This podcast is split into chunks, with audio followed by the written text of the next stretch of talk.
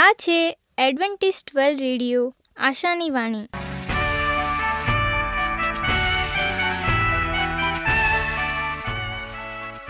હું ગામિત સ્નેહા, અમારા આજના પ્રસારમાં તમારો હાર્દિક સ્વાગત કરું છું.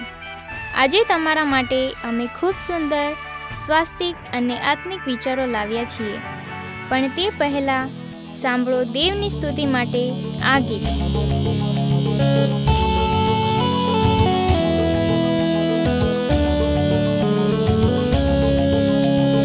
किसी ने ये मुझसे कहा, चलो प्रभु के घर को चले।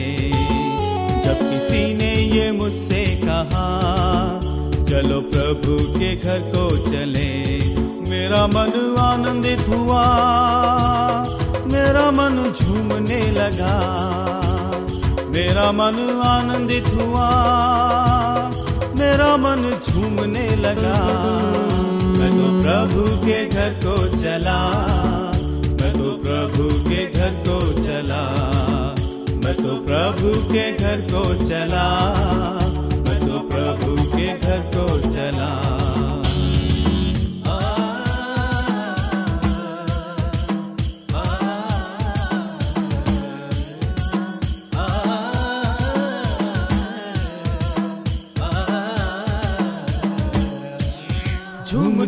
झूम में नाचते हुए नाचते हुए मैं आनंद से, मैं तो सियोन की ओर चला, मैं तो सियोन की ओर चला, मैं तो सियोन की ओर चला, मैं तो सियोन की ओर चला, मैं तो प्रभु के घर को चला, मैं तो प्रभु के घर को चला।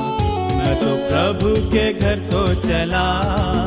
मैं तो प्रभु के घर को चला। मेरा मन आनंदित हुआ।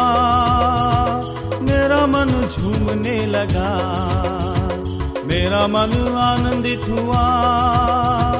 मेरा मन झूमने लगा। मैं तो प्रभु के घर को चला। मैं तो प्रभु के घर को चला। तो प्रभु के घर को चला। मैं तो प्रभु के घर को चला।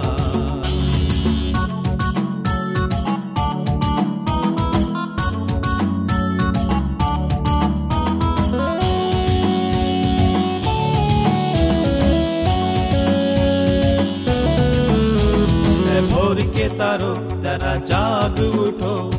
वीणा के तारो जरा बोलने लगो। मेरे यीशु की प्रशंसा करो। मेरे यीशु की प्रशंसा करो।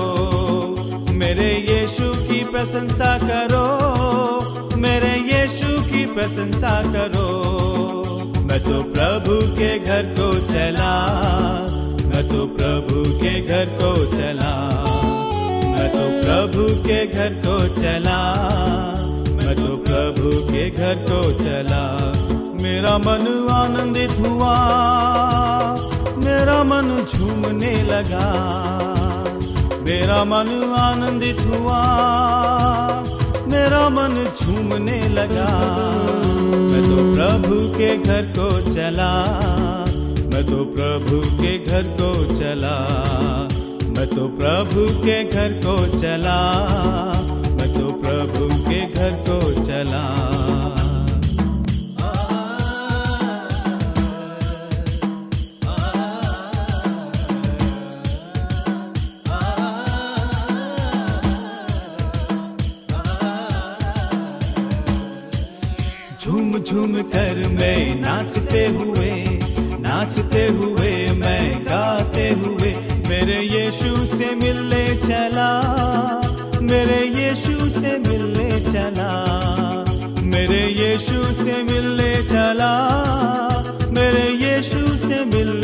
चला।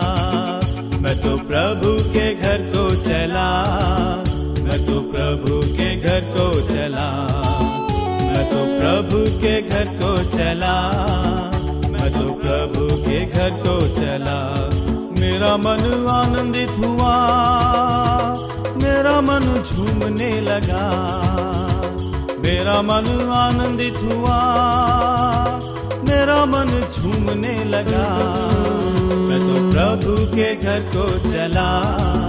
मैं तो प्रभु के घर को चला। मैं तो प्रभु के घर को चला। मैं तो प्रभु के घर को चला। मैं तो प्रभु के घर को चला।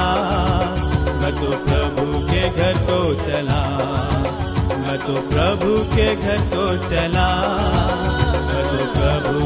જતો ચલા. સ્વાસ્થ્ય તે જીવનની અમૂલ્ય ભેટ છે. તેને જાળવી રાખવા માટે આપણને શું કરવું? અને એના માટે આજે સ્વાસ્થ્યને લાગતા શબ્દો સાંભળીએ. વાળની માવજત આપણે કેવી રીતે કરવી જોઈએ?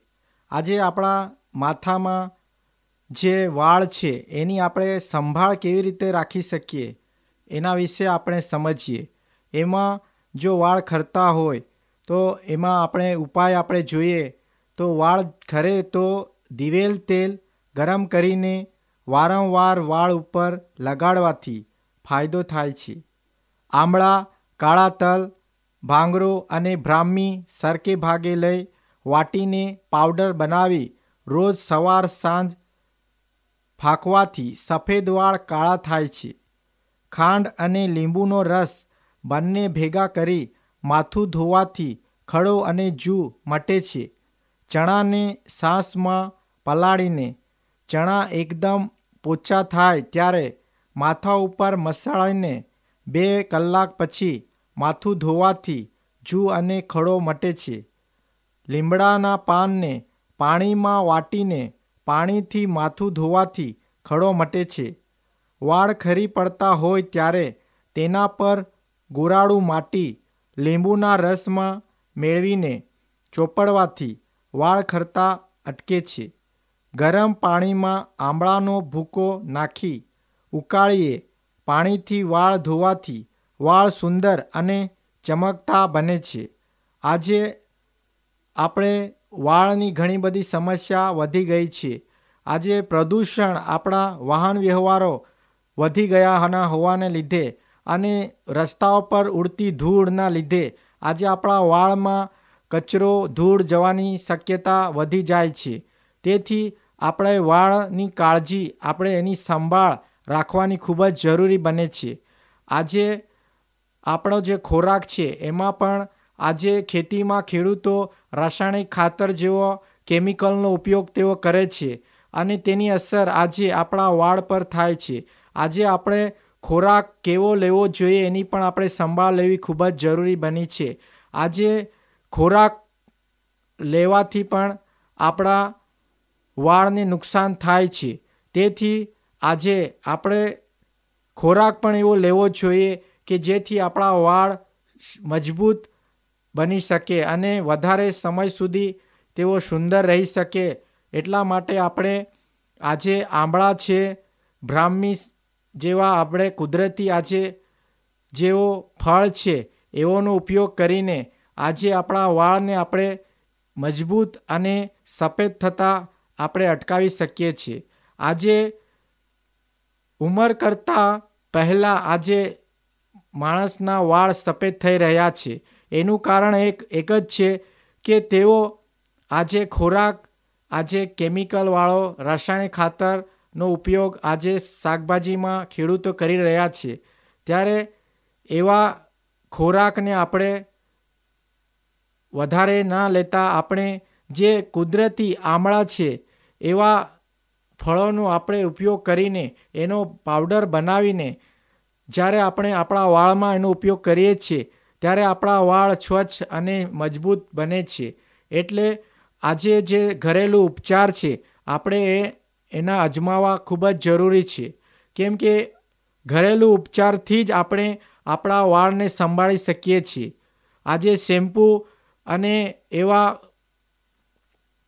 નો ઉપયોગ કરવાથી આજે આપણે જોઈએ છીએ કે શેમ્પૂમાં પણ એવા કેમિકલ હોય છે જેથી ઉંમર પહેલાં આપણા વાળ ખરી જાય છે અને સફેદ પણ થઈ જાય છે. એટલા માટે આપણે વધારે પડતો શેમ્પૂ નહીં, પરંતુ જે કુદરતી છે, આમળા છે, એવા વસ્તુનો આપણે ઉપયોગ કરીને આપણે આપણા માથાના વાળને આપણે બચાવવા ખૂબ જ જરૂરી છે, જેથી કરીને આપણે સુંદર અને સ્વચ્છ દેખાઈ શકીએ. જો તમારે અમારા સ્વાસ્થ્ય અને બાઇબલ પાઠો મેળવવા હોય, તો પોસ્ટકાર્ડના ટપાલ દ્વારા અમારો સંપર્ક કરો. મોબાઈલ નંબર છે આઠ આઠ ચાર નવ આઠ પાંચ આઠ એક નવ બે. અમારું સરનામું છે એડવેન્ટિસ્ટ વર્લ્ડ રેડિયો, આશાની વાણી, પોસ્ટ બોક્સ નંબર એક ચાર ચાર છ market yard Pune, Maharashtra, India. આજે આપણે દેવનું વચન પાસ્ટર રાજુભાઈ ગાવિત એમના થકી સાંભળીશું. પર હંમેશા રાખવો જ જોઈએ. હું રાજુ ગાવિત આજનો ગુજરાતી ભાષામાં દેવનું પવિત્ર વચન તમારા સુધી પહોંચાડનાર અને આજનો વચન સાંભળનાર દરેક ભાઈ બહેનો નાના મોટા બાળકો, વડીલો, હું સર્વનો ઈસુ ખ્રિસ્તના નામમાં આવકાર કરું છું. આજે આપણે દેવના વચનમાંથી શીખીએ કે દેવનો ડર આપણે હંમેશા રાખવો જોઈએ. આપણે સવારે ઉઠીએ છીએ અને સાંજ સુધી આપણું શરીર થાકે ત્યાં સુધી આપણે કામ કરીએ છીએ અને આપણા શરીરને વિસાવો મળે ત્યાં સુધી આપણે કામ કરીએ છીએ. પરંતુ તે કાર્યની અંદર ઉઠતા, બેસતા, ચાલતા, ફરતા વિચાર કરતાની સાથે આપણે આપણા જીવનમાં ઘણા સમયે પાપ કરીએ છીએ, અમે આવું કરીએ, અમે તેવું કરીશું, ઘણો આપણા મનમાં આવે છે. પરંતુ વહાલા મિત્રો, આપણે ઘણા સમયે આપણા જીવનની અંદર પરમેશ્વરથી અલગ અને વિખૂટા પડીએ છીએ. પરમેશ્વરનો ડર આપણા જીવનમાં આપણે રાખી શકતા નથી. શું આપણે યશયા પ્રબોધકના બીજા નંબરના છોકરાની સાથે બોલ રમત રમવાની કલ્પના કરી શકીએ છીએ? આવા સમયમાં આપણે માહેર છલાલ હાસ બાજ મારી બાજુ દડો ફેંકો. પરંતુ તે ઘણું મોડું છે. પરંતુ તેનું લાંબુ નામ હોવા છતાં તેનું નામ, તેનો અર્થ થાય છે ઝડપી લૂંટ અથવા ઝડપી શિકાર અથવા લૂંટને તમે વેગ આપો અથવા તમે લૂંટ ચલાવો. આવા નામનો સંદેશો સ્પષ્ટપણે ઝડપી, વિજયી અને હાસિલ કરવાનો છે.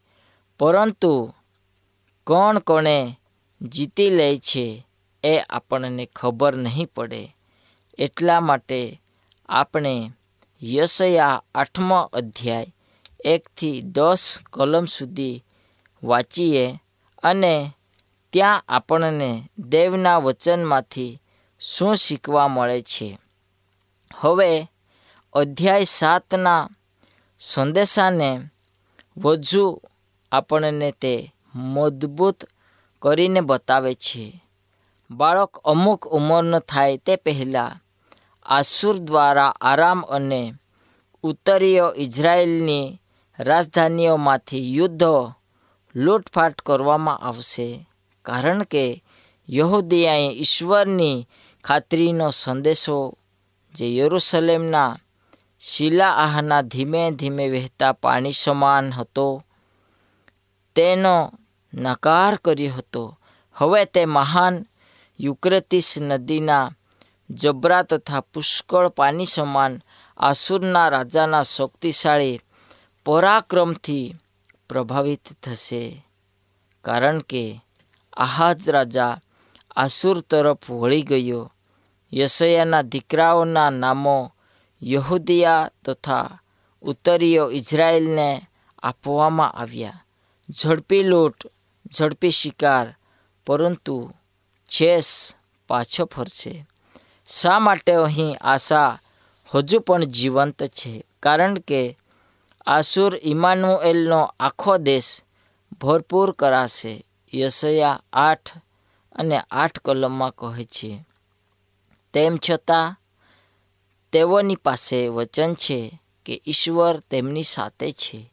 ખરેખર આપણે અહીં એક હતું જોઈએ છીએ જે સમગ્ર યશયા પુસ્તકમાં પ્રસરે છે અને તે એ છે યહૂદિયા તથા અન્ય દેશોમાં ઈશ્વરના દુશ્મનોની સામે ઈશ્વરનું ન્યાય શાસન હશે.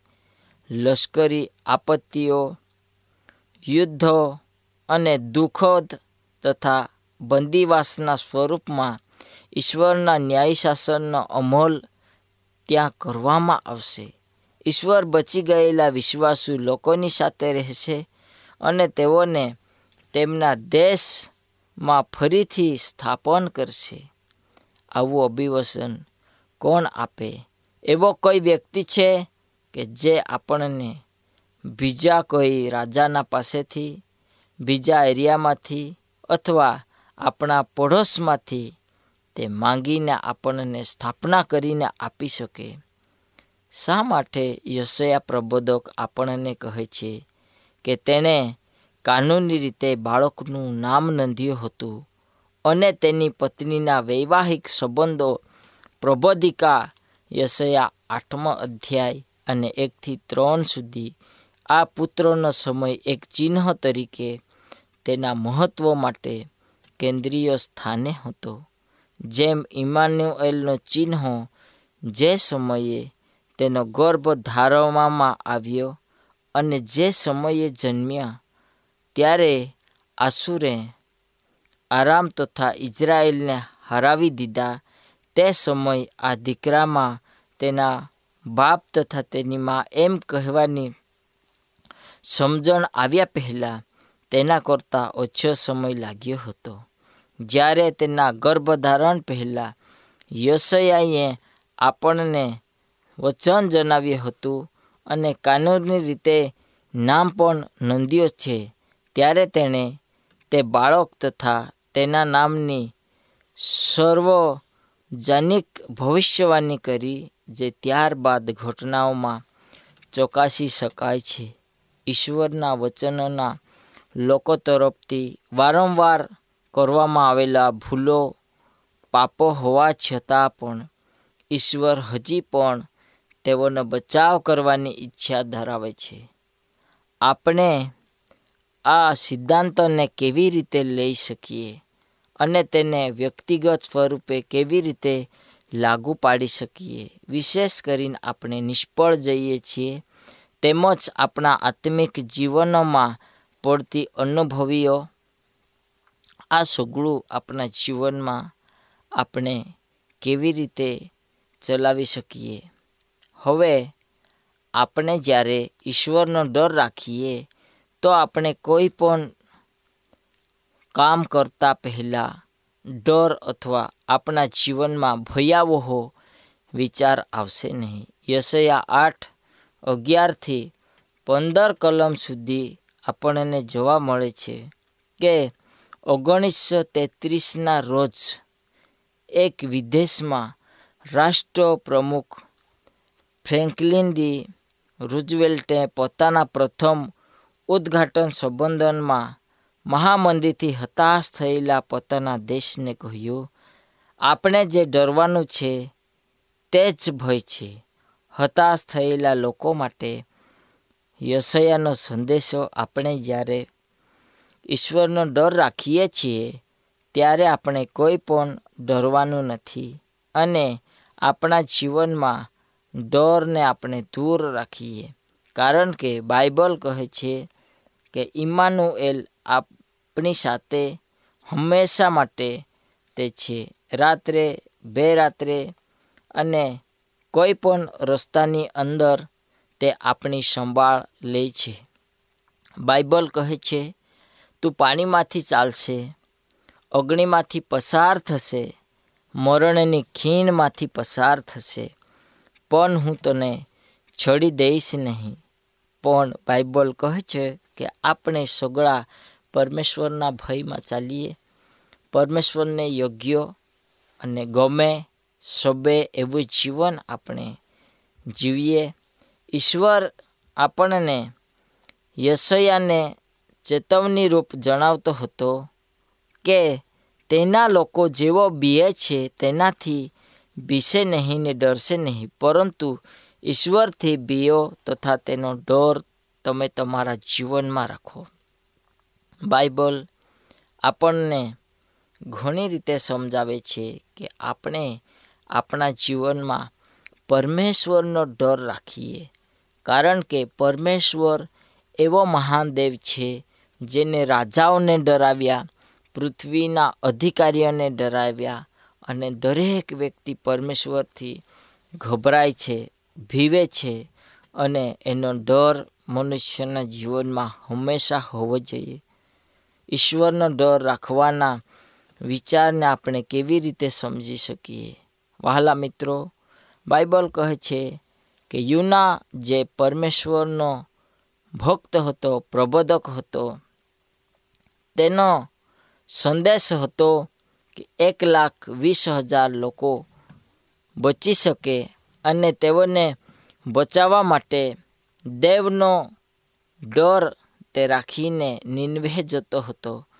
પરંતુ સમય જતાં દેવનો ડર એના જીવનમાંથી પસાર થઈ જાય છે અને જગતનો ડર અને ત્યાંનો માહોલ અને ત્યાંના પાપી લોકોનો સ્વભાવ અને રાજાનું નામ એના જીવનમાં ડર ઉત્પન્ન કરે છે. અને બાઇબલ કહે છે કે યોના એ તેના જીવનમાં નિર્વહેનો માર્ગ છડીને તારશીસનો માર્ગ અપનાવે છે. એની કલ્પના હતી કે હું દુઃખ વેઠવા જાઉં છું. જે લોકોમાં હું જાઉં છું, ત્યાં તે લોકો પાપી છે. પરમેશ્વરને ઓળખશે નહીં. મારો જીવનમાં હું તેઓને જે શીખવાડું તે તેઓ સ્વીકારશે નહીં. તેમના જીવનમાં કેટલાક ડર હતા, કેટલાક જાતના ભયો હતા. પરંતુ વહાલા મિત્રો, બાઇબલ આપણને કહે છે, ઈશ્વરનો ડર રાખવાના વિચારને આપણે કેવી રીતે સમજી શકીએ? જે સમયે એના જીવનમાં ડર જતો રહે છે, ત્યારે યુના નિન્વેહ નગરમાં પ્રવેશ કરે છે અને દંડોરો પીટાવીને કહે છે, તમે દેવનો ડર રાખો અને આવનાર દુઃખદ પ્રસંગ અને વિપત્તિમાંથી તમે બચી જાઓ. તમારો નાશ થવાનો છે. અને તે લોકો ડરી ગયા. તેઓએ ઈશ્વરના શબ્દનું પાલન કર્યો, દેવનો અંગીકાર કર્યો અને એક સાચો ડર તેઓએ ત્યાં બતાવ્યો છે. હવે આપણે આપણા જીવનમાં ઈશ્વરનો સાચો ડર તેમજ પવિત્ર હોવાનો અર્થ એ છે કે આપણે સમગ્ર બ્રહ્માંડમાં આખરી સત્તા તરીકે ઈશ્વરને આપણે ઓળખીએ અને આવો ડર બીજા કોઈ પણ ડરને દૂર કરે છે. જો ઈશ્વર આપણી માટે છે, તો તેની પરવાનગી વગર બીજો કોઈ પણ તમને સ્પર્શ કરી શકશે નહીં અને દુઃખ દેશે નહીં. તમારી શારીરિક દશા બદલાઈ જશે નહીં. જ્યાં સુધી દેવની મરજી ન થાય. હવે આપણે આપણા વિરોધમાં છે, કારણ કે આપણે તેની વિરુદ્ધ બળવો પકાર્ય છે તો આપણે ભાગી જે છે. પરંતુ તેના કોપથી સંતાઈ શકીશું નહીં. અને ઈશ્વરનો ભય આપણા જીવનમાં. આપણે ઉતારીએ, આપણે જ્યાં કહી પણ જઈએ, જે કાર્યને અર્થે આપણે જઈએ, ફરીએ અને હાથ લગાડીએ, ત્યાં આપણે પ્રેમથી શીખાડીએ આપણો સ્વભાવ ઈસુ ખ્રિસ્તનો સ્વભાવ જેવો આપણે રાખીએ. વિવિધ પ્રકારના ભય આ પૃથ્વી પર છે. જો આપણો ભયંકર શક્તિશાળી વ્યક્તિ અને તે આપણો સાચો મિત્ર હોય જેની સાથે આપણે પરસ્પર એકબીજાના મિત્રો છીએ અને દુઃખ વહેંચીએ છીએ, તો આપણે તે વ્યક્તિથી ડરીએ નહીં. એ અર્થમાં તો આપણે કોઈ પણ ઈજા કરશે નહીં. પરંતુ તે એ અર્થમાં એક પ્રકારનો ડર ધરાવે છે કે આપણે તે વ્યક્તિની શક્તિ તથા આપણા સંબંધોની સીમાઓને જાણો અને તે જાણી શકે એટલા માટે આપણે તેનો આદર કરીએ, આપણે તેનું સન્માન રાખીએ અને એક દિવસ પ્રભુ પરમેશ્વર આપણા કાર્યો આપણું જીવન, આપણા જીવનમાં થયેલી સાક્ષીઓ વડે આપ સર્વને આશીર્વાદ આપશે અને આપણ સર્વજન તેના નામમાં આશીર્વાદ પામીશું. ખ્રિસ્તી તરીકે આપણે દુનિયાવી બાબત પર પ્રેમ કરવાનો નથી. દુન્યવી બાબત પર લોકો જાતે જ પ્રેમ કરે છે. પહેલો યોહાન, બીજો અધ્યાય અને પંદર કલમ આપણે વિચાર કરીએ છીએ. પછી ખ્રિસ્તીઓ તરીકે સમાંતર રૂપમાં તેઓ બધા જગતના વાનાઓથી ડરે છે. આપણે ખ્રિસ્તીય તરીકે ડરવું નહીં જોઈએ. પરંતુ જો આવું હોય તો તો તેઓ કોણ છે અને શા માટે નથી કે આનાથી આપણે ખ્રિસ્તીય તરીકે ડરવું જોઈએ?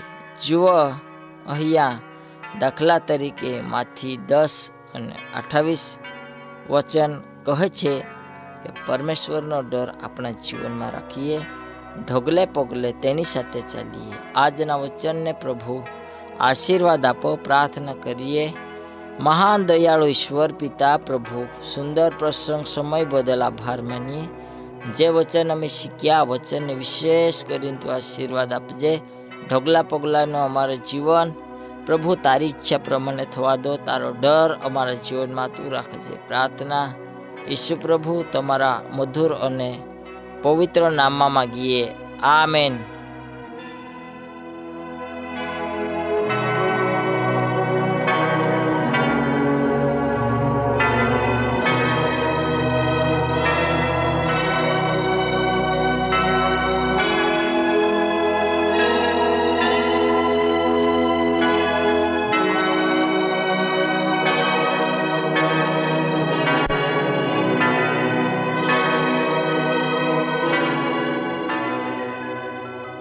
અમારી સાથે આજના પ્રસારમાં રહેવા બદલ તમારો ખૂબ ખૂબ આભાર.